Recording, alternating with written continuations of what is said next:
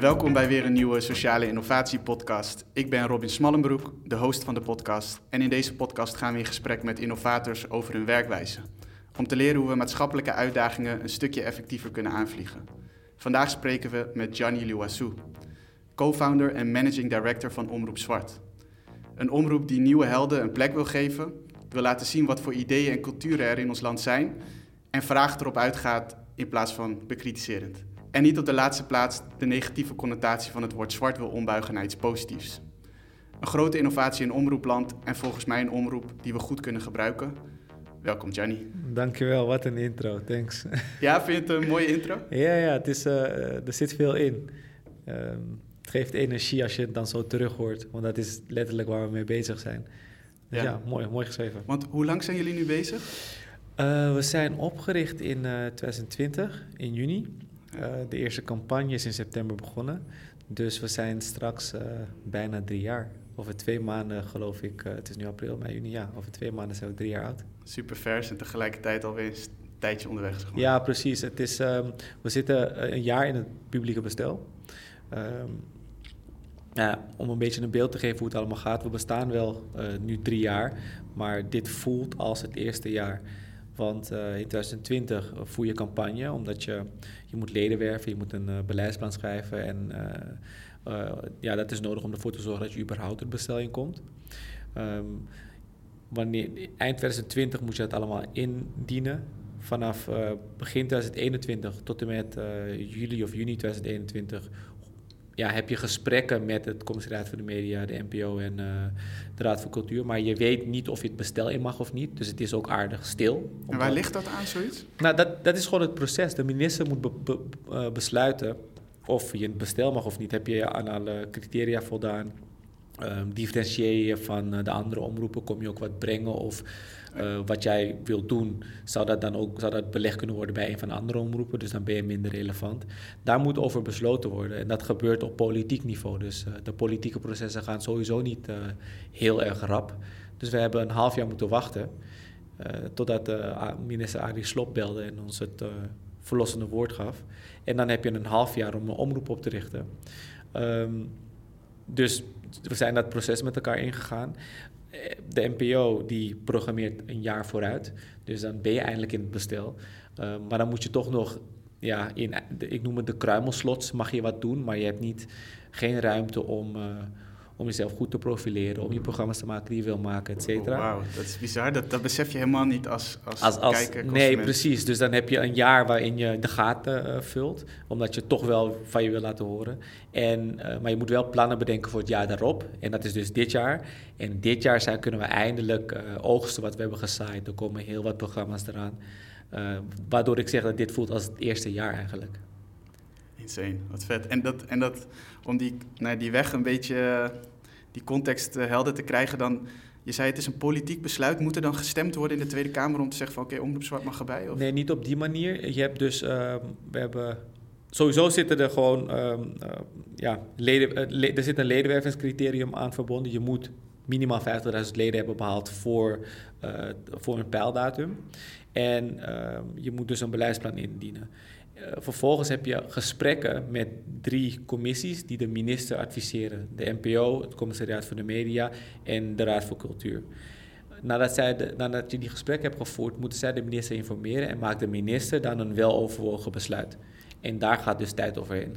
Ja, wauw. Ik kan me voorstellen dat het een behoorlijke molen is, zeg maar. Ja, het is uh, uh, het, inderdaad een behoorlijke molen. Er zijn veel hoepels, maar uiteindelijk hebben we met succes door die hoepels heen kunnen springen, duiken. Ja. En um, vervolgens moesten ja, wij moesten ook geduld hebben, want we willen natuurlijk sneller, maar die processen zijn wat ze zijn. En ja, nu zijn we waar we zijn en kunnen we eindelijk gaan rennen. Ja. Want, ja. want wat is de.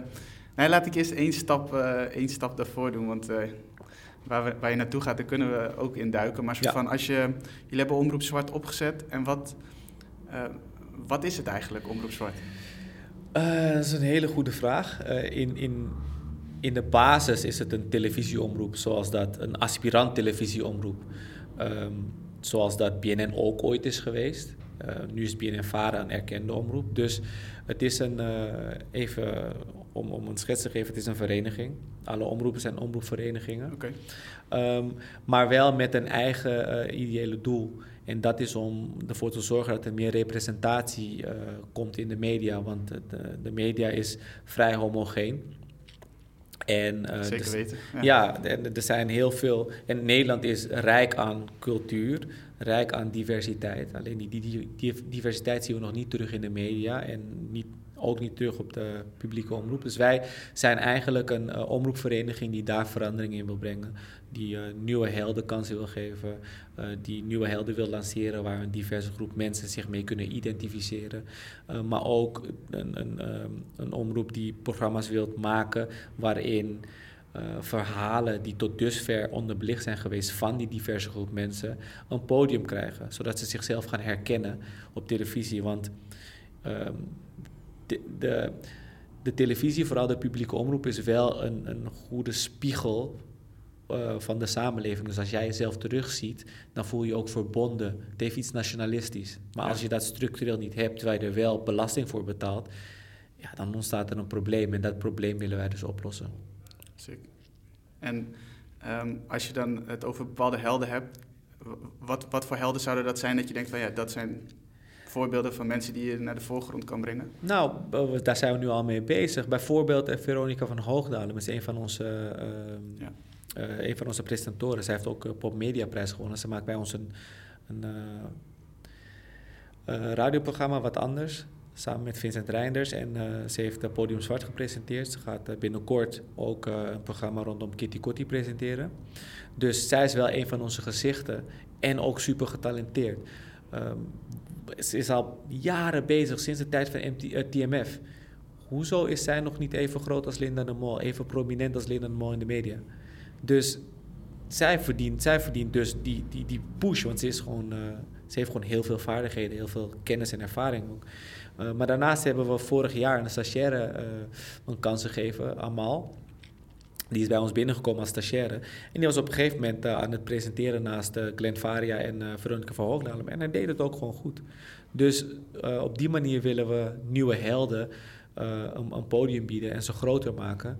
Zodat ja, ze zichtbaar zijn, prominenter worden. En de, de, de jeugd, de nieuwe lichting jeugd, zich daarmee kan identificeren. En geïnspireerd kan raken door ze.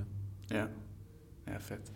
En, en jij bent de een van de co-founders. Klopt. En managing director. Klopt. Um, met wie, misschien de eerste vraag, met wie hebben jullie uh, het ongeveer opgezet? Met wat voor soort, soort groep? En grote wat is jouw groep. rol daarin? Zeg maar? Ja, grote groep. Dus sowieso uh, doe ik dit samen met Aquasi. Ja. Wij richten het samen op. We hebben met uh, een grote groep aan, aan bu creatief bureaus gewerkt.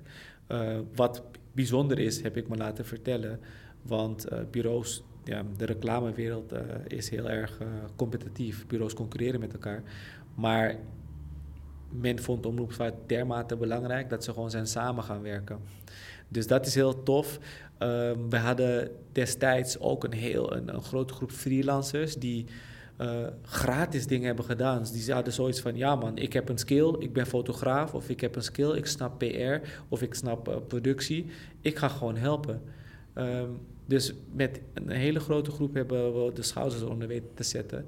En zonder hen geen omroep zwart. Dus echt heel veel liefde daarvoor.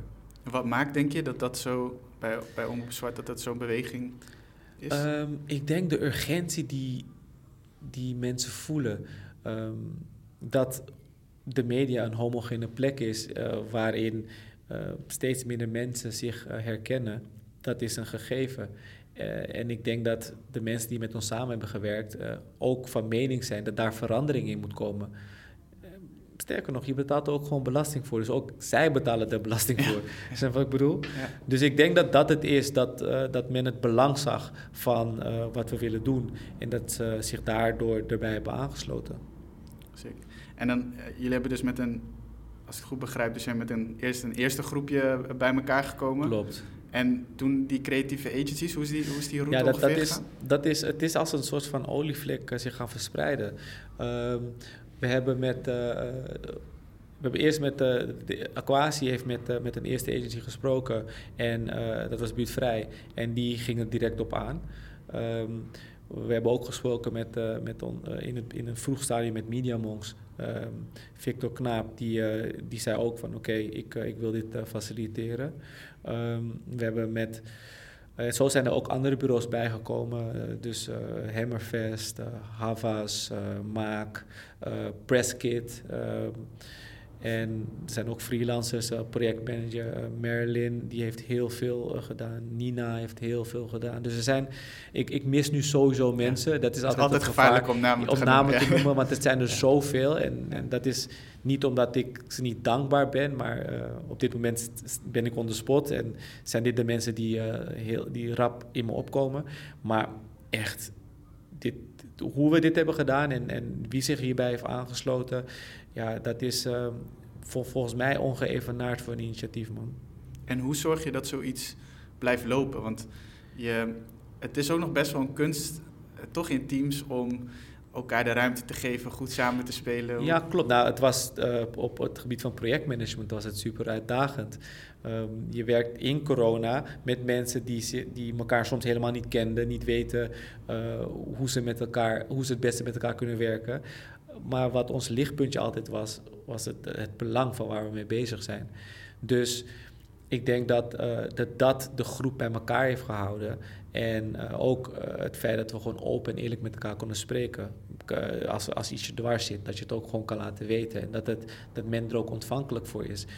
Um, maar zoals bij iedere groep mensen die samenkomt en gaat werken, dan ontstaan er brandjes. En de vraag is niet of er brandjes ontstaan, maar hoe je omgaat met die brandjes. En ik denk dat wij uiteindelijk dat hebben weten te doen op een manier dat Omroep Zwart er nu is.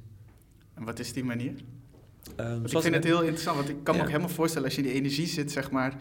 Um, ik, het is altijd bij die origin stories van, van een innovatie dat je dan hoort van oké, komt een groep bij elkaar en de dingen kloppen en, er is een duidelijke missie. Ja. Tegelijkertijd is het best magisch dat dat. Het is super blijft. magisch. Ik, ik, ik elke keer als ik uh, destijds, maar nu ook, als ik een, uh, een interview heb en uh, mensen vragen aan mij, hoe hebben jij nou quasi het gedaan? Voel ik zoveel ongemak, omdat ja, wij waren ook onderdeel van het grotere team. Dus het is niet dat wij, Aquasi en ik het hebben gedaan, maar ehm, we hebben het met, met een grote groep mensen gedaan. En we hebben het gedaan doordat ja, ik denk toch wel de juiste mensen bij elkaar zijn gekomen. Ego speelde geen rol. Um, we hebben eerlijk met elkaar, open en eerlijk met elkaar kunnen spreken als er, als er knelpunten uh, waren. We wisten waar we het voor deden, dat het ideële doel waar we het voor deden. Wat betekent open en eerlijk voor jou? Ik ben gewoon even benieuwd wat de lading daarvan is. Open en eerlijk betekent dat als jij iets doet uh, waar ik ehm, positieve of negatieve gevoelens over heb, dat ik dat bij jou kwijt kan. En dat jij uh, ontvankelijk genoeg bent om te weten dat, dat het uh, niet vanuit negativiteit is, maar uh, dat mijn intenties goed zijn. Ik wil mezelf uiten, zodat wij er samen beter van worden. Eh, dat is denk ik open en eerlijk. En vanuit de andere, want open en eerlijk, dat is niet eenrichtingsverkeer. Dat is dus ook uh, hoe je het ontvangt. En dat je het ontvangt op een manier uh, dat je probeert te begrijpen wat iemand je vertelt. Ik leg het nu theoretisch gezien is het, is het makkelijk om het uit te leggen. Maar dat is nog best knappe uitleggen. Maar als ja, nou, het moment dat je in de heat of the moment bent, dan ja. moet je natuurlijk je eigen emoties gaan, gaan reguleren en managen. En je voelt allemaal dingen. Dus um, misschien begin je zelfs te trillen als het echt iets is daar, waar je je kwaad om maakt. Maar uh, zoals ik al zei, dat er brandjes gaan ontstaan, dat is evident als mensen samen gaan werken. Maar hoe ga je er vervolgens mee om? En open en eerlijkheid is denk ik een belangrijk onderdeel van een goede afwikkeling. En ja. zo zijn we denk ik ook gewoon bij elkaar gebleven om uiteindelijk de finishlijn met elkaar te bereiken. En hoe creëer je een setting, ik ga er nog één keer ja, op doe, doe, maar, doe Hoe creëer je een setting waarin, wat je net omschrijft, dus dat die ontvanger, maar ook degene die het deelt, dat die open en eerlijk delen. Hoe creëer je een setting in een groep dat je dat, je dat houdt? Um, nou ja, sowieso bespreek je als eerst een, een, manier van omgaan met elkaar. Wij hadden een slogan destijds en nog steeds, dat, dit, dat luidt uh, vragen, luisteren, leren.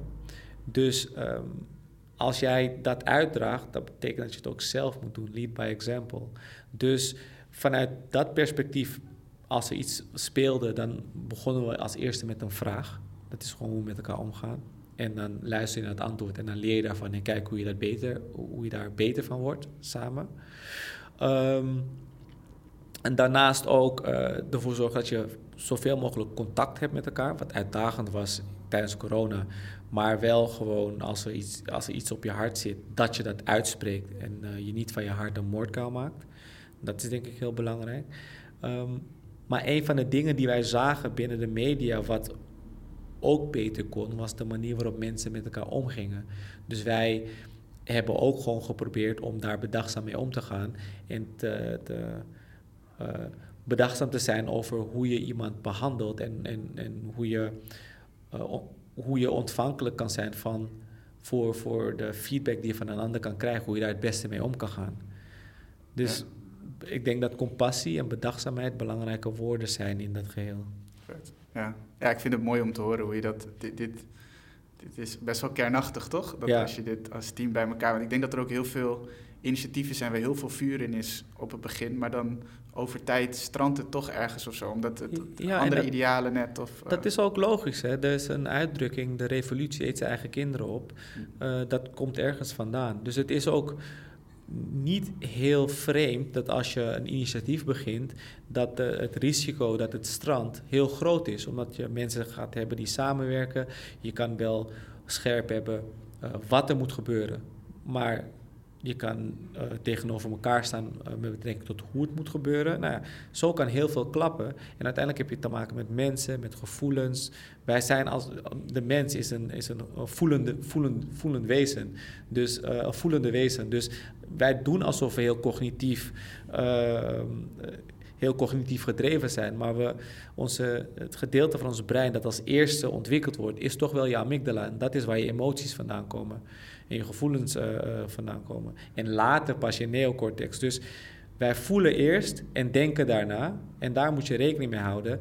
Uh, als je met iemand gaat samenwerken of een nieuw initiatief uh, plaatsvindt, dat je met heel veel emoties en gevoelens te maken gaat krijgen en niet alleen maar positief. En hoe ga je daar cognitief het beste mee om, om ervoor te zorgen dat, ja, dat, dat het vuurtje geen bosbrand wordt. Ja. Daar moet je wel bedachtzaam mee omgaan. En jouw rol, zeg maar, in het geheel, hoe, hoe, zie jij een beetje, wat, wat is jouw rol in die verschillende fases geweest? Uh, ja, in het begin, uh, dus ja, dus oprichter, uh, samen met de quasi in het begin onderdeel van, van het bestuur. We bestonden uit, we hadden een bestuur van vier of vijf mensen uit het hoofd. en daarin maak je beslissingen hoe, hoe de oprichting gaat plaatsvinden. Daarnaast heb je ook, en dat moet ook voor een vereniging, daarnaast heb je een soort van, ja, noem het eventjes een, een projectorganisatie, uh, waarin je besluiten moet nemen. Gaan we linksaf, gaan we rechtsaf en, en uh, ook ervoor moet zorgen dat eigenlijk het project zo goed mogelijk gemanaged wordt. Daarnaast ook um, dat het de juiste inhoud krijgt. en vervolgens ook hoog over dat we wel ons gaan um, dat we wel gaan voldoen aan de criteria die nodig zijn om daadwerkelijk een omroep te worden. Dus um, we have to keep our eyes on the prize. Want uiteindelijk, als dat niet gebeurt, waar zijn we daarmee bezig? Ja, want criteria, wat zijn dan criteria? Dus 50.000 leden, dat was even, ja, en, en beleidsplan. En uh, ook uh, vervolgens met uh, de verschillende adviescommissies van de minister zitten om het uit te leggen. Um, dus ervoor zorgen dat het proces van A tot Z helemaal in kan en kruiken is, zodat we ons doel behalen. Ja. En, dat, en dit klinkt ook nog best wel formeel, dus je hebt zo'n bestuur en dan heb je een projectorganisatie of zo. Zo noem ik het even. Uh, als ik er dus uh, in reto perspectief naar moet kijken, dan heb je, we hadden een bestuur, want dat, dat is wat uh, nodig is om een vereniging op te richten. Maar dan had je ook allemaal bureaus en freelancers die samenkwamen om wat te doen. Nou ja, het is, het is eenmalig in de zin dat we een duidelijk doel met elkaar hadden en ook een duidelijk startpunt en eindpunt. Dat maakt een project. Um, dus we, we, hadden een projectorganisatie, om het maar even zo te beschrijven. En dat moet gemanaged worden. Want anders, uh, uh, ja, anders gaat het niet. Als ja, je, je, met zoveel coördineren. Ja, je moet coördineren, je moet managen om ervoor te zorgen dat iedereen weet wie wat doet, wat moet er gebeuren. als er brandjes zijn, wie moet het dan oplossen, wie moet de gesprekken voeren. Dus ja, management puur zang eigenlijk. Ja. En um, dat creatieve proces, dus je hebt op heel veel verschillende plekken heb je dan die agencies zitten. Je hebt nou ja, mensen die op eh, freelancers die aangehaakt zijn. Je hebt de founding members. Ja. Hoe, hoe zijn jullie een beetje soort van creatief aan de slag gegaan? Uh, nou, gelukkig hebben we met eh, ehm, ontzettend creatieve mensen gewerkt. Dus dat is heel fijn. Uh, we, zijn, we, hebben, we hadden sowieso volgens mij om de dag of elke dag een, een stand-up. Dat we elkaar even ontmoeten om, om te bespreken uh, wat we die dag dan zouden gaan doen. Uh, hoe we um, verder invulling zouden geven aan, aan het proces om, uh, om een omroep te worden. Um, de creatieve bureaus die werden dan, die hadden een duidelijke opdracht waar, waar ze mee bezig waren. Wat ook hielp, is dat zij niet alleen maar de opdracht aannamen, maar ook gewoon meedachten: dit is wat er moet gebeuren, dus dit gaan we uitvoeren. Iedereen was aan het ondernemen. Het was niet dat de uh, opdrachten uitgedeeld werden en dan komen, komen, we vervolgens weer samen. Iedereen dacht mee: wat moet er gebeuren om het einddoel te behalen? En vervolgens werd het spel verdeeld: oké, jij doet dit, jij doet dat, jij doet zus. En we komen weer samen: wat is er gebeurd? Wat waren de knelpunten? En wat moeten we met elkaar oppakken? Wat zijn de gedachten hierover? Dus zo is het een beetje gaan. Best wel uh, ja, bijna zelfsturend eigenlijk. Ja. Ja, als er zoveel ondernemerschap en passie is, zeg maar, dan... Precies, en, en iedereen was uh, zo goed als ondernemer. Dus iedereen begreep wel hoe je van niets iets moet maken. Um, en de bureaus die hebben, die waarmee, waarmee we hebben gewerkt, die hebben als tal van merken gelanceerd. Dus die weten ook vanuit hun eigen ex expertise hoe je een merk moet bouwen. Niemand wist hoe je een omroep moest bouwen. Niemand had daarin uh, daar uh, kaas van gevreten of ervaring mee. Uh, maar als je toch al die expertise samenbrengt, dan krijg je wel het team dat misschien nog nooit een omroep heeft opgebouwd, maar wel de kennis en kunde hebben om het te kunnen. En uiteindelijk hebben ze dan ook bewezen dat, het, dat, dat, dat, het, dat, dat ze het kunnen en dat het is gelukt uiteindelijk. Ja. En die, en die eerste stap, daar ben ik dan wel benieuwd naar, een soort van die eerste identity, als je die neer, neer wil zetten. Dat is toch een soort van, eh, correct me ook even als, als ik dat fout heb, zeg maar, maar dat lijkt me een soort van startpunt toch, dat je moet zeggen van oké, dit zijn wel een soort van de, de principes of basispunten ja, waarop we staan en dit is wat het uitstraalt of zo. Hoe, hoe is dat eerst? Klopt. Ja, dus klopt. Um, het begon met een manifest. Uh, Aquasia had een eerste opzet voor een manifest geschreven. En op basis daarvan zouden we de gesprekken gaan voeren. Um, uh, uiteindelijk heeft uh, Buurtvrij dan het, het, manifest herschreven. En ja, ik, ik zeg het nu heel kort door de bocht, maar natuurlijk zijn er feedbackmomenten. En dat we, want we doen het uiteindelijk samen. Er zijn sessies hebben plaatsgevonden.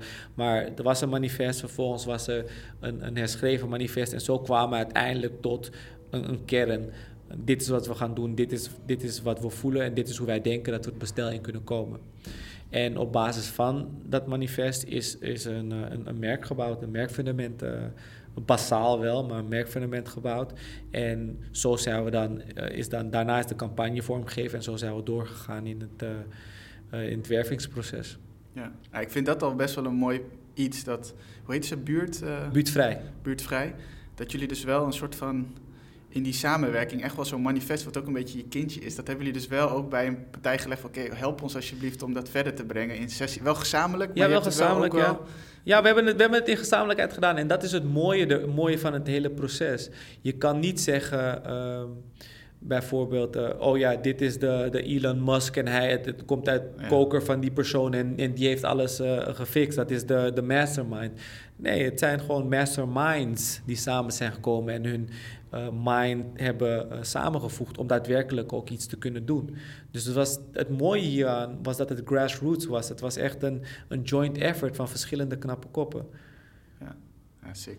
Vet om een beetje een beeld te hebben van hoe dan zeg maar dit heeft kunnen groeien. Ja. Ik weet niet, raken we iets totaal niet nog of zo, wat, wat daarin heel belangrijk was? Maar... Nou ja, wat heel belangrijk was of is, is de, de, de uitvoering. Dus ja, de uitvoering is heel belangrijk. Uh, je kan het wel bedenken, maar uiteindelijk moet het ook gewoon uit, goed uitgevoerd worden. En we hadden verschrikkelijk uh, toffe dames die...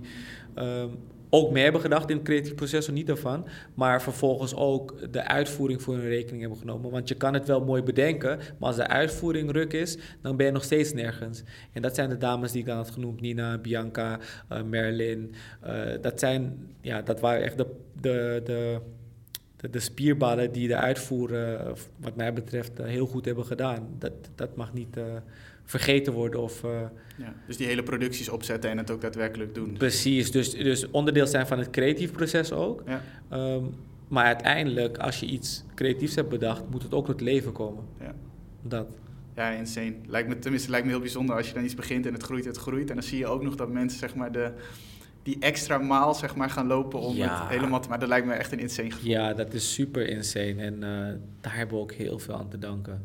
Eigenlijk, ik ben eh, he- ja, heel dankbaar voor iedereen die een onderdeel is geweest hiervan.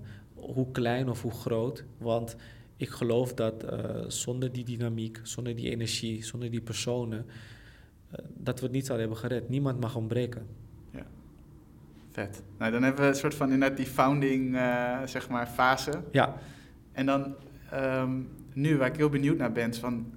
En we hadden hier voor de podcast trouwens ook al een beetje een eh, gesprekje over... eh, niet dat ik daar per se over wil hebben, maar dat je ook bezig bent met nieuwe technologieën en zo. ja. Maar ik ben eigenlijk gewoon eerst eens benieuwd van hoe... Wat is nu iets, bijvoorbeeld een project waar jullie nu aan werken? Van dat je denkt van oké, dit is iets wat we nu aan het proberen op te zetten zijn. Ik snap dat je misschien geen eh, spoilers of zo wil geven, maar ja. misschien dat je een soort voorbeeld kan geven van oké, hoe werken jullie nu? En wat is dan zo'n uit, een uitdaging waar je mee bezig bent? Waar ik super enthousiast over ben, is ehm, ik ben een aantal weken geleden naar South by Southwest gegaan. Vet. En eh, ik heb toen de AI-bug te pakken gekregen. ik ben naar ehm, eh, Greg Brockman, zijn, ehm, zijn, eh, Wie is dat? Greg Brockman is de president en co-founder van OpenAI. Ah, vet. Ik ben naar zijn talk geweest, maar ook naar eh, de talk van de CEO van Jasper, Jasper.ai, ken je dat? Nee, ken ik niet. Dat is een tof, eh, is een tof platform. Dat is een eh, bedrijf dat is gebouwd op een, op een ChatGPT-laag. En wat hij eigenlijk doet, is het standaardiseren van de tone of voice in, in communicatie. Dus vanuit eh, die AI kan je dan een, een prompt, een opdracht geven om een, een nieuwsbrief te schrijven, een persbericht te schrijven of een e-mail te schrijven, maar dan direct in de tone of voice van de organisatie. Dus om ervoor te zorgen dat iedereen die überhaupt naar buiten communiceert, het op dezelfde manier en met dezelfde energie doet. En ja, dat bedrijf gaat super, super goed. Ze maken miljoenen. Daar ben ik dus ook geweest. En ook verder naar wat andere AI eh, ehm, talks. Ook die van, de je, ehm, weet je ook weer, John Meda. John Meda, waar is die van? Ik ben ook niet de, de, de ster in John Meda is ehm, de, volgens mij, president, vice president of director. AI, Hoog in de boom. Hoog in de boom in elk geval, van, eh, van Microsoft. Oké. En hij maakt, door middel van AI maakt hij digitale kunst. Het is heel sick. Hij, hij, heeft ook een designachtergrond. Dus hij, eh, hij focust zich met name, ook op meerdere dingen uiteraard, op eh, hoe je AI kan, of eh, ja, hoe je in het, binnen het digitaal domein kunst kan maken. Dus dat is, ook dope. Maar bij hem ben ik dus ook geweest. Ik heb ook naar zijn talk geluisterd. En toen ik terugkwam, ben ik, heb ik eh, de NPO, eh, contact opgenomen met de NPO, met NPO Innovatie. En aangegeven dat ik wil kijken hoe AI onderdeel kan worden van de eh, strategie van Omroep Zwart. En specifiek hoe large language models, ehm, hoe je door machine learning models iets kan ontwikkelen waardoor Omroep Zwart beter beslag ten ijs komt. En we gaan het nu toespitsen op formatontwikkeling. Op een gegeven moment, als dat goed gaat, kan je dan bij verschillende bedrijfsonderdelen toepassen. Maar we gaan nu kijken hoe we een AI-formatontwikkelaar kunnen maken. Die ehm, met data vanuit de achterban, dus het, sen- dus het sentiment vanuit de achterban, maar ook eh, met data geleverd uit de voorgaande ehm, formats. Ehm, en het, we moeten nog kijken, wat zit er echt in de onderzoeksfase? We moeten nog kijken welke databases nodig zijn om een, om een goed eh, model te trainen.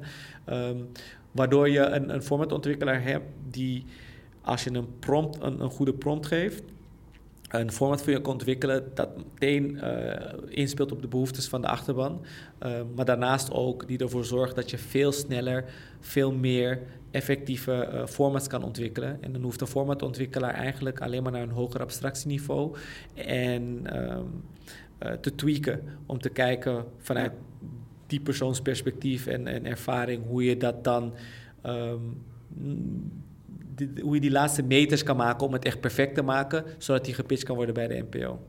Ja. Dus dat is waar we mee bezig zijn. Ik heb nu ben ik aan de slag met uh, OJ Medina. Hij is een eh, data scientist die voor ons nu ook een eh, data-infrastructuur aan het bouwen is, zodat we ehm, ehm, onze data kunnen analyseren om te kijken hoe we, be hoe we beter inzichten kunnen krijgen voor, uh, voor toekomstige programma's. En ja, het is ook altijd goed om te weten hoe programma's presteren. Uh, dus hij is dat nu aan het bouwen, hij, hij, is bijna klaar daarmee en dan gaat hij meteen doorpakken met het AI-project.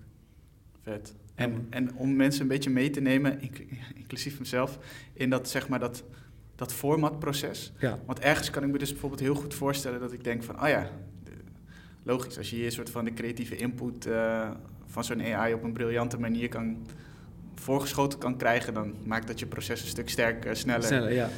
Um, tegelijkertijd weet ik niet precies zo van wat zijn nou eigenlijk de. Toevallig in een eerdere podcast was met Boris een beetje over gesproken. Um, maar wat zijn een soort van dingen die een, uh, uh, zo'n format supergoed maken? En waardoor en wat maakt dat je daar zeg maar hulp bij nodig hebt? Dus Snap je om een beetje te snappen van wat, wat maakt excellence dan? Um, je hebt sowieso zijn er um, televisieregels. Die, de, televisie die bestaat echt al heel lang en sommige er, is al, er zijn programmamakers die hebben ontdekt wat werkt op televisie, wat werkt niet op televisie, hoe ziet een goed format eruit, hoe ziet een minder goed format eruit. Dus er zijn um, technische uh, criteria waar een format aan moet voldoen. Eh, dus hoe is de opbouw, hoe is de spanningsboog, hoe, hoe maak je een goede line-up, hoe, zorg je ervoor dat het interessant blijft, dat mensen niet afhaken. Dus daar, zijn, uh, daar is goed over nagedacht.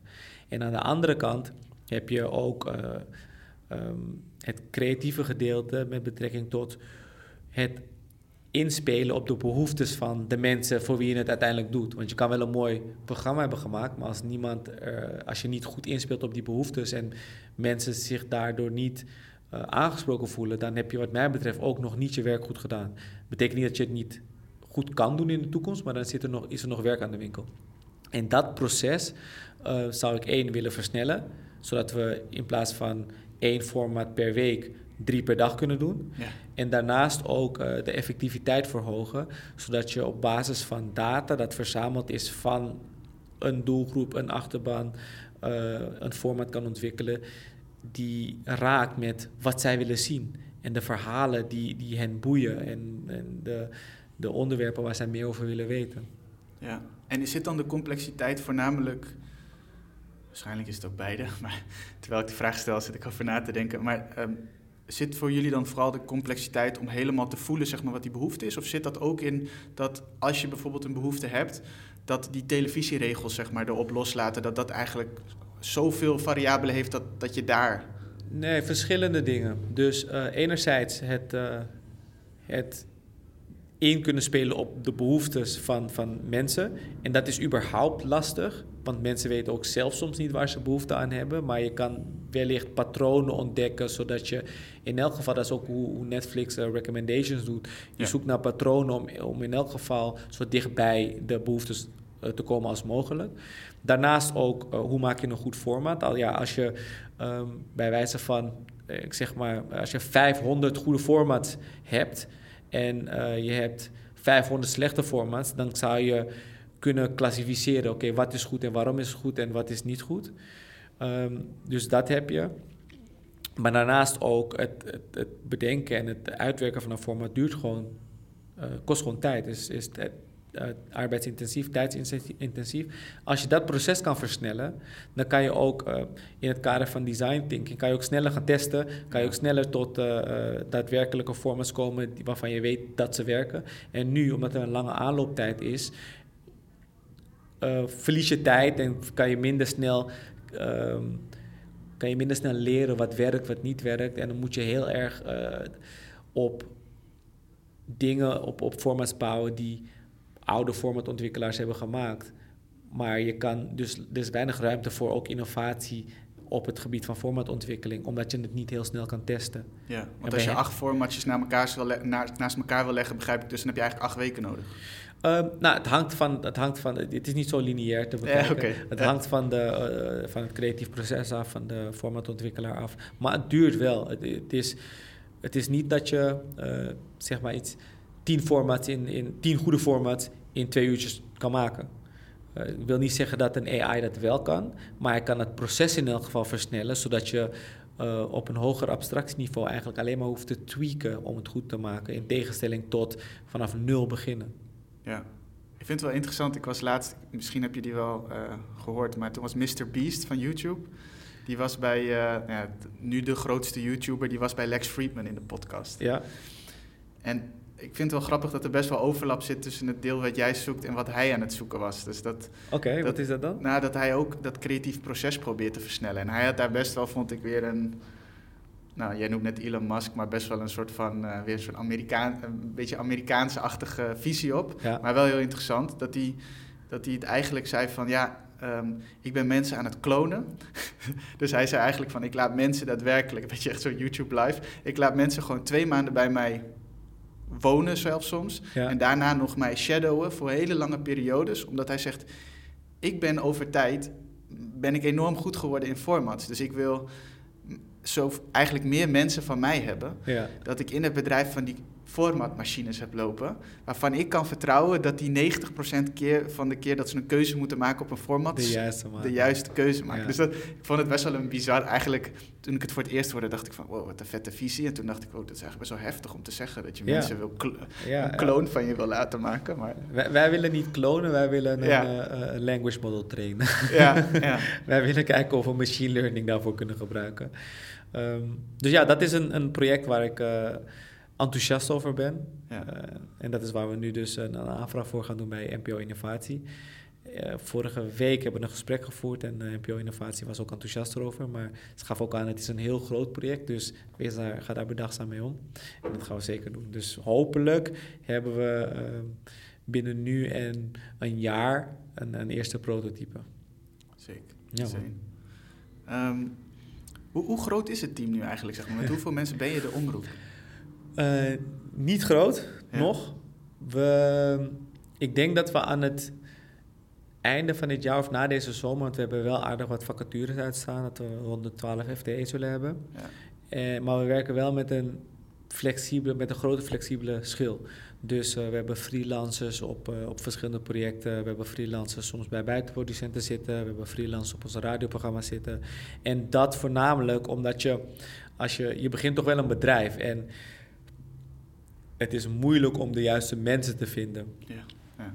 Dus enerzijds ehm, neem je de vitale beroepen neem je voor de organisatie neem je in dienst. En ehm, zorg je ervoor dat je zo flexibel mogelijk kan zijn. Dus dat is een beetje het spel wat, wat je aan het spelen bent. Maar antwoord op je vraag, het, eh, het, team is nu, bestaat nu uit, uit het hoofd een, een handjevol mensen, eh, vier, vijf. En eh, er, zitten, er zijn nog zeven vacatures of zo staan uit. Zeker, dus nog een dubbele eigenlijk. Ja, waarvan eh, we, we hebben pas een hoofdredacteur aangenomen. Eh, we zitten nu in het proces om een uh, marketingmanager aan te nemen. Die moet weer twee marketeers aannemen. Eentje voor programmapromotie en eentje voor ledenwerving. Uh, de, in, in, mei begint een nieuwe producer, junior producer. Dus zo zijn we gestaag aan het groeien. Ja, want wat zijn dan, uh, je noemt net al uh, marketing en een hoofdredacteur. Ja. Maar wat, wat zijn ongeveer een beetje de pockets waar je moet denken dat zo'n bedrijf om, om draait? Zo'n omroep omdraait. Um, ja, het is geen officieel geen bedrijf. Ja, dit, het is een bedrijf, ja, zeker. Wel, het is okay. een bedrijf, ja, ja. Um, sowieso heb je uh, dus een marketingmanager. Uh, je hebt een ho hoofdproductie. Die hebben weer producers onder zich. Je, je, hebt een coördinerend producer, je hebt een lijnproducer, verschillende. Je hebt een bureau producer. Je hebt ook een um, vanuit de redactie heb je ook verschillende redacteuren. Je hebt een formatontwikkelaar, je hebt een, een normale redacteur, je hebt een eindredacteur. je hebt, we hebben een audioredacteur ook nog. Um, dus die heb je en dan heb je vanuit de marketing heb je uh, je marketingmanager en dan heb je zoals ik net uitlegde iemand die gespecialiseerd is in programmapromotie, want dat moet ook natuurlijk, die programma's moeten gepromoot worden. Maar we hebben ook, uh, wij moeten nu naar de 150.000 leden, dus je hebt ook iemand nodig die verstand heeft van werving en behoud. Je moet naar de 150.000 ja, leden? we moeten naar de 150.000 leden, zodat wij net als BNNVAR en, en de andere erkende omroepen een erkende status kunnen krijgen. Daar mogen we echt bestaan. Dit is eigenlijk nu, um, ja moeten we ons bewijzen, daar komt het op neer. Uh, wat we ook hebben is een, uh, uh, we hebben ook een PR-manager nodig. We, hebben, we, we, beleggen die nu bij een bureau, maar pers, PR is natuurlijk heel belangrijk.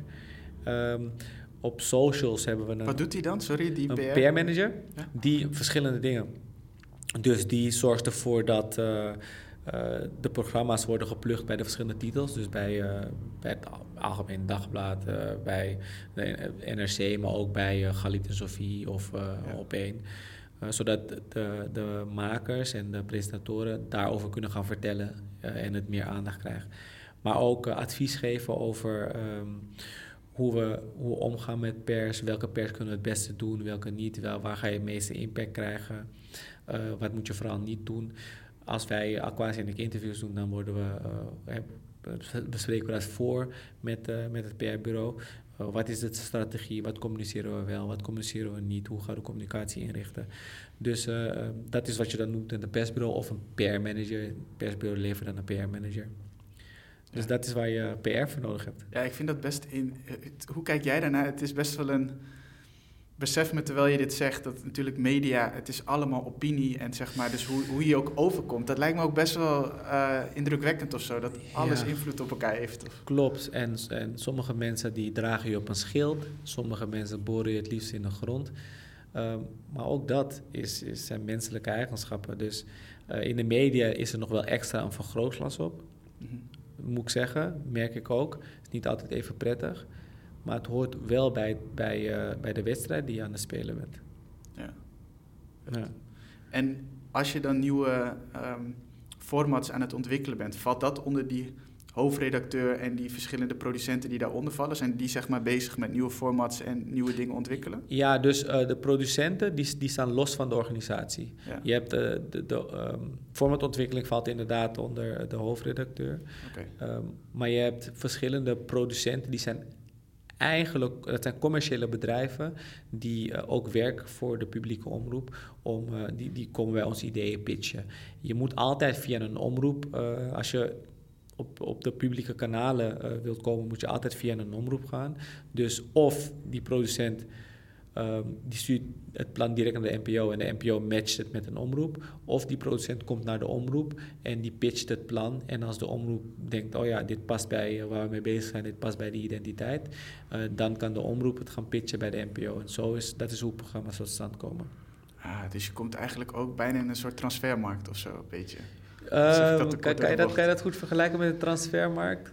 Ik zie een soort van, uh, om het uit ik zie een soort van vormen, misschien is het een verkeerd beeld, maar er zijn dus allemaal producenten en die zijn met jou verbonden, maar die zijn ook met andere partijen verbonden. En dan heb je een soort van samenwerkingen mee. Soms pitchen zij een format, soms kom je met iets en bespreek, gaat dat zo, komt het vanuit de omroep zelf. Maar je bent eigenlijk om die mensen, zeg maar, voor een bepaalde periode weer in die samenwerking te komen, ben je aan het, een beetje aan het onderhandelen of zo? Ja, dus kijk, um, we kunnen ook als omroep zelf plannen bedenken. Ja. En dan kan je de, enerzijds kan je, uh, dat is de volgende stap die we willen maken, kan je hem in-house produceren met je eigen mensen. Uh, of je kan een producent erbij zoeken. Um, maar hoe, hoe, het een beetje in elkaar steekt, is, je zou het kunnen vergelijken met, uh, met klanten. Um, wij zijn de klant van de producent die moet ons dan uh, overtuigen dat wij het, wat zij aanbieden moeten afnemen. En de NPO is dan weer een klant van ons. Dus wij moeten de NPO, zij coördineren, dus wij moeten de NPO plannen, programma's aanbieden die ook passen binnen hun strategie, zodat zij die weer kunnen programmeren. Dus er is een soort interafhankelijkheid in de sector. Ja, en dan snap ik ook extra de fascinatie voor als je dus ik, lijkt me ook dat je niet te groot wil worden, maar je bent dus al aan het groeien dan. Van een, wat je zegt, van een, een kleine groep ga je dan straks naar, naar 12. Ja. En dan uh, is dus de uitdaging van, oké, hoe kunnen we en in-house en die contacten ja. met die producenten hebben? Ja, precies. Dus wij, onze ambitie nu, onze groeiambitie is uh, om uh, ons eerste tv-programma, we maken nu radio en online maken we in-house, om ons eerste tv-programma ehm, zelfstandig te maken, dus in-house.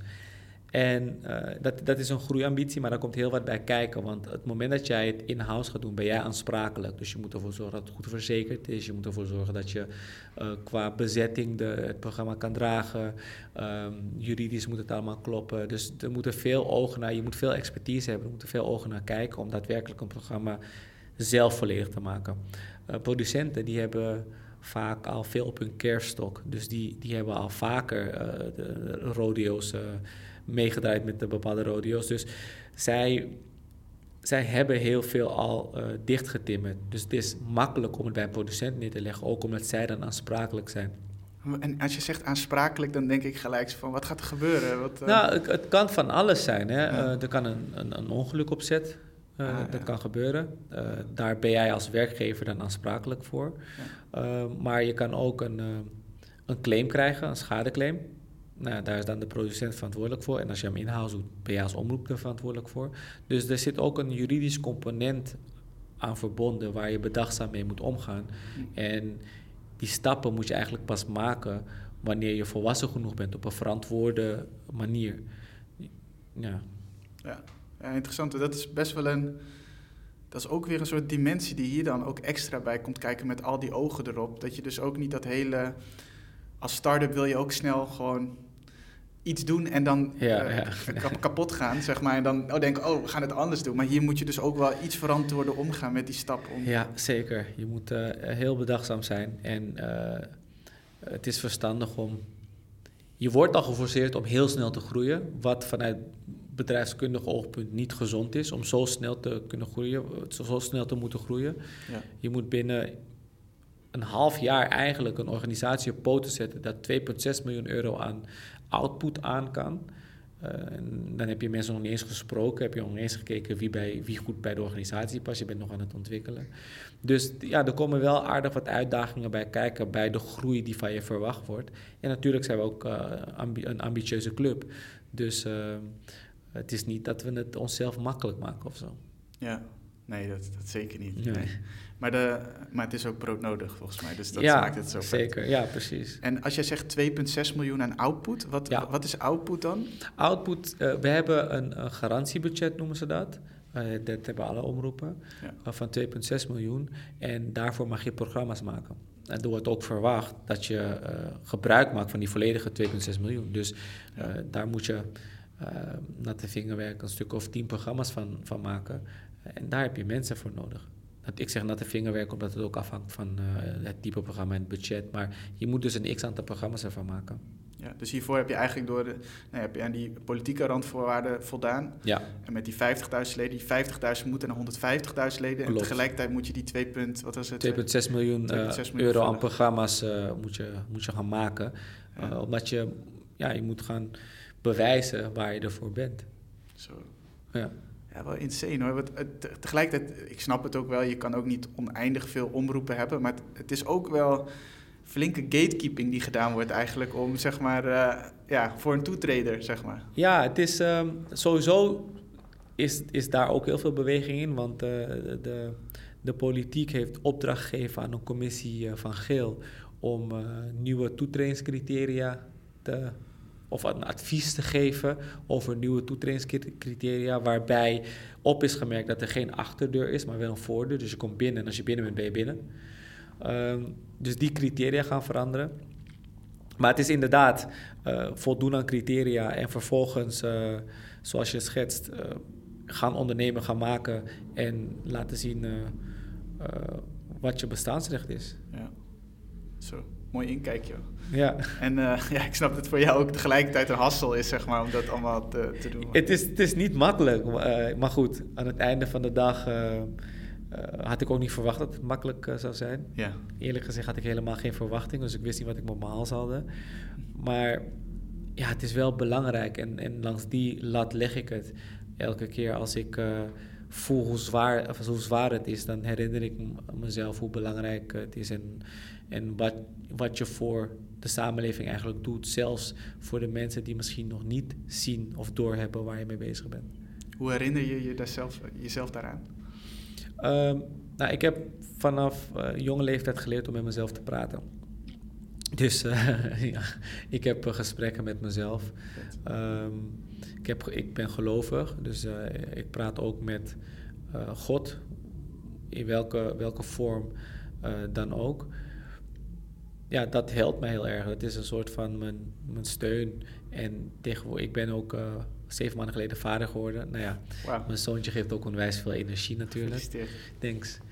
Uh, maar dat is een beetje hoe ik ermee omga. Om ervoor te zorgen dat, uh, dat ik wel sane blijf. Want het is, is niet makkelijk. Punt. Ja. Ja, vooral wanneer je ook voelt toch dat al het gewicht op je schouders ligt. Ja, zeg maar. precies. Heel veel verantwoordelijkheid, heel veel gewicht. Uh, want als omroep zwart er niet is, wat is er dan? Uh, Dus je wilt ervoor zorgen dat de organisatie klopt, maar ook dat je je doelen behaalt. En dat is, ik denk, voor iedere ondernemer wel uitdagend. En helemaal als je het moet gaan doen in de publieke sector, waar er heel veel regulering is. Ja. Dat is een, een extra laag aan uitdaging die erbij komt kijken. Tegelijkertijd, want ik herken trouwens van iedereen die sociaal innoveert, dat ze nee, die druk ook echt op hun schouders voelen. Ja. Maar tegelijkertijd nou ja, zou ik je dan ook wel willen teruggeven van, maar dat weet je vast zelf ook wel, dat alleen al dat omroep zwart zo ver is gekomen dat het nu is, dat staat in de geschiedenisboeken, zeg maar. Dat voor mij, dat is voor, ik denk ook voor elke andere omroep, maakt niet uit op wat voor vlak ze iets willen gaan doen of ergens anders in de media. Ik denk dat dit is een van die voorbeelden die je kan aanhalen, waardoor je kan zeggen ook van, ja, maar dat is, als, weet je, als mensen zeggen van, nee, zoiets kan niet. Ja kan je zeggen, ja, maar dit is toch... Het is gebeurd. is gebeurd, ja. ja het, het, voelt voor mij... Ik denk inderdaad dat ons uh, bestaan heel veel heeft, in beweging heeft gebracht. En mijn ambitie is om, om ons in steen te bijtelen.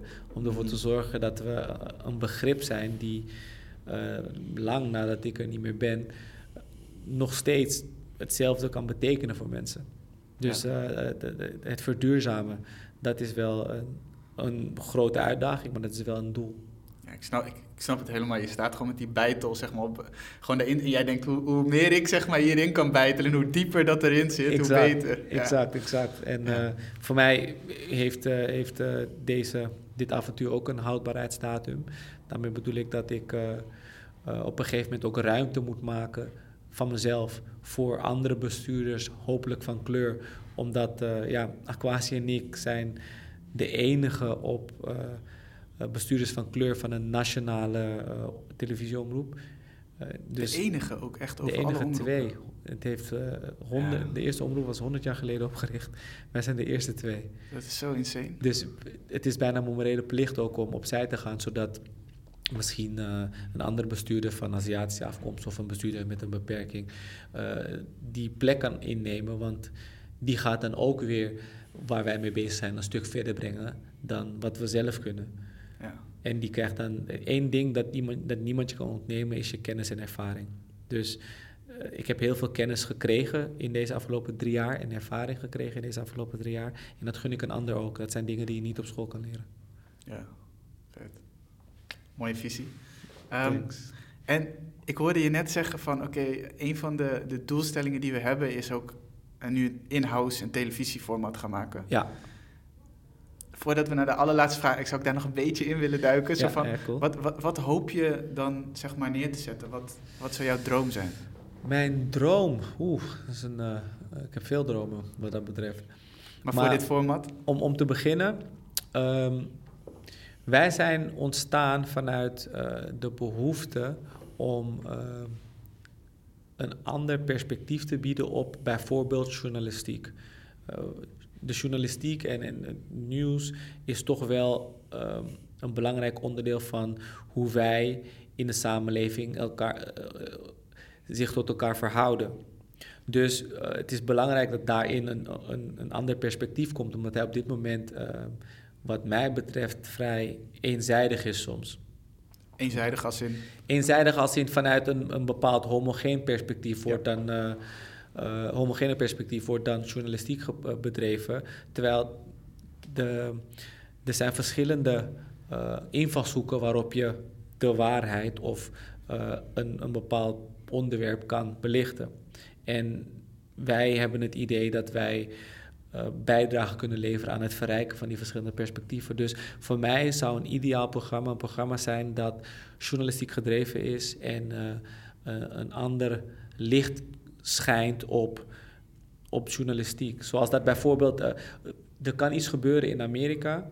Uh, de NOS zal anders bericht geven als Al Jazeera. Mhm. Dus dat zijn al verschillende perspectieven. Nou ja, als wij ons eigen perspectief ook kunnen, bijdra uh, kunnen bijdragen op een manier dat het serieus genomen wordt, denk ik dat ons, ons klein stukje land een stuk rijker is. Ja, dus, dus je hebt het over een maatschappelijk thema, of misschien wel meerdere maatschappelijke thema's die in zo'n format terugkomen, waarbij je dan een verfrissend perspectief geeft op wat. exact, exact. Dat, dat zou voor mij een, uh, een mooi anker zijn. Vet hoor. Ja, het, tegelijkertijd is het mooi, want het kan alle kanten nog op. Ja. En ik, kan me heel goed voorstellen, jullie hebben natuurlijk ook op YouTube al van die, ik vind het interessant, die Fox Pops. Dus gewoon ja. vind ik al dat je daar een beetje in kan proeven dat soms... eh, waar normaal heel, dat ze alleen de geinigste en dingetjes en zo daarin proberen te doen, dat Ja. jullie een, ook best wel een eerlijke mix, zeg maar. Soms bij die Foxpops denk je, nou, de mensen zijn echt, eh, de, de IQ is ver gezakt, zeg maar, op straat, denk je soms. En bij jullie vind ik, als je kijkt, dan denk je nog best wel van, oh, komen eigenlijk best wel wat mooie meningen uit, zeg maar. Ja, gewoon, we, we gaan niet op zoek naar eh, Ja. sensatie of iets dergelijks. Maar laat mensen gewoon zien zoals dat ze zijn. Ja. En alles mag er zijn.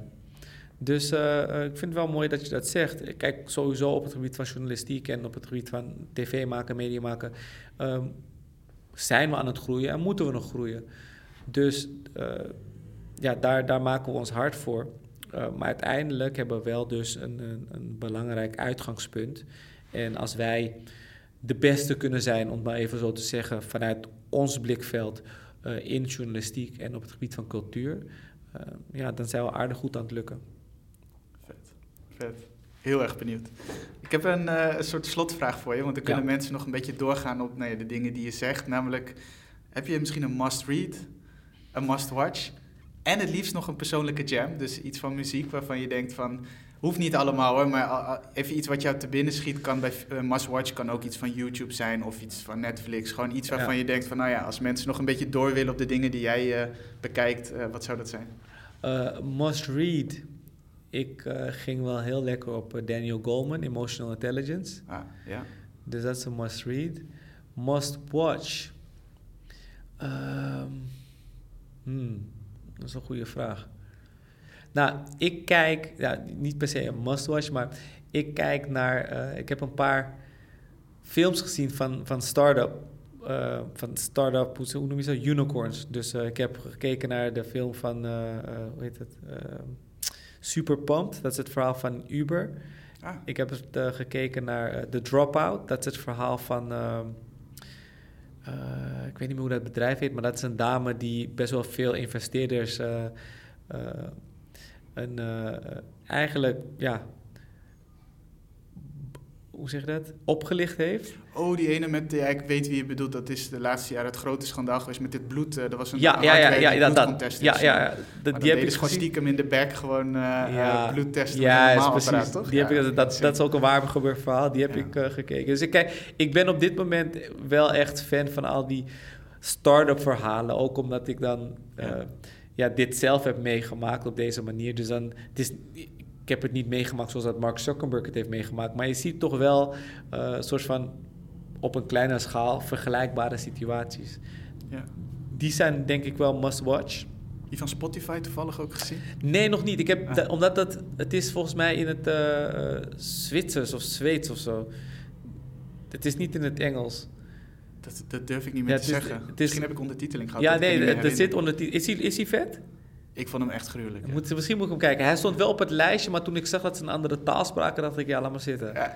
Maar ik, ik, misschien is het wel gewoon, eh, moet ik het een kans geven. Maar waar hadden we nog meer? Muziek? Ja. Ehm, op wie ga ik op dit moment heel lekker? Ik, ik, ben, ik luister nu naar, eh, hij is overleden, maar ik luister naar Pop Smoke. Pop Smoke. Ik vind Pop Smoke heel sick. Eh, en ik, ik vind Nipsey Hussle ook heel sick. Ik weet niet wat ik heb met eh, ehm, talentvolle rappers die overleden zijn, maar... eh, en dat, dat luister ik dus als ik aan het gymmen ben. Als je energie nodig hebt in de sportschool, is dat een, must-hear. Ja, bij Pop Smoke kan ik me dat helemaal voorstellen met die zware... ja, ja, ja. En wat was de laatste of heb ik ze allemaal gehad? Nee, je hebt al Must Read, Must Watch en een, een jam. Ja, was- cool, cool, cool. Dan wil ik je ja, echt super bedanken voor dit gesprek. Ik vond het heel waardevol dat je helemaal vanaf hoe zo'n beweging, hoe je, dat ook, hoe je daarmee omgaat en hoe je met elkaar omgaat echt. Ja, Wat mooi dat je ook een must-read pakt die over emotional intelligence gaat. Ja, ja. Daar heb ik heel veel aan gehad. Ja? Ja, man. eh, de, in, de, in de podcast maakte ik een onderscheid tussen je amygdala en je neocortex. Nou ja, dat Ja. heb ik daaruit. Dat is van dat boek, ja. Ja. Nice. Ja, en, en dat je daarnaast uitlegt van oké, ja, hoe, in wat voor fase zijn jullie eh, dat je moet, eh, ja, ook moet voldoen aan bepaalde supergrote ja, groepen vol- volgers of eh, leden. ja. Ehm, ja, super interessante inkijk. En ik, Cool, ja, ik, zie, ik zie de succes- successen wel tegemoet de afgelopen, de komende jaren. Ja, Thanks, thanks. Thanks voor de uitnodiging. Ik vond het een leuke podcast om te doen. cool. En jullie ook bedankt voor het luisteren en tot de volgende. Ciao.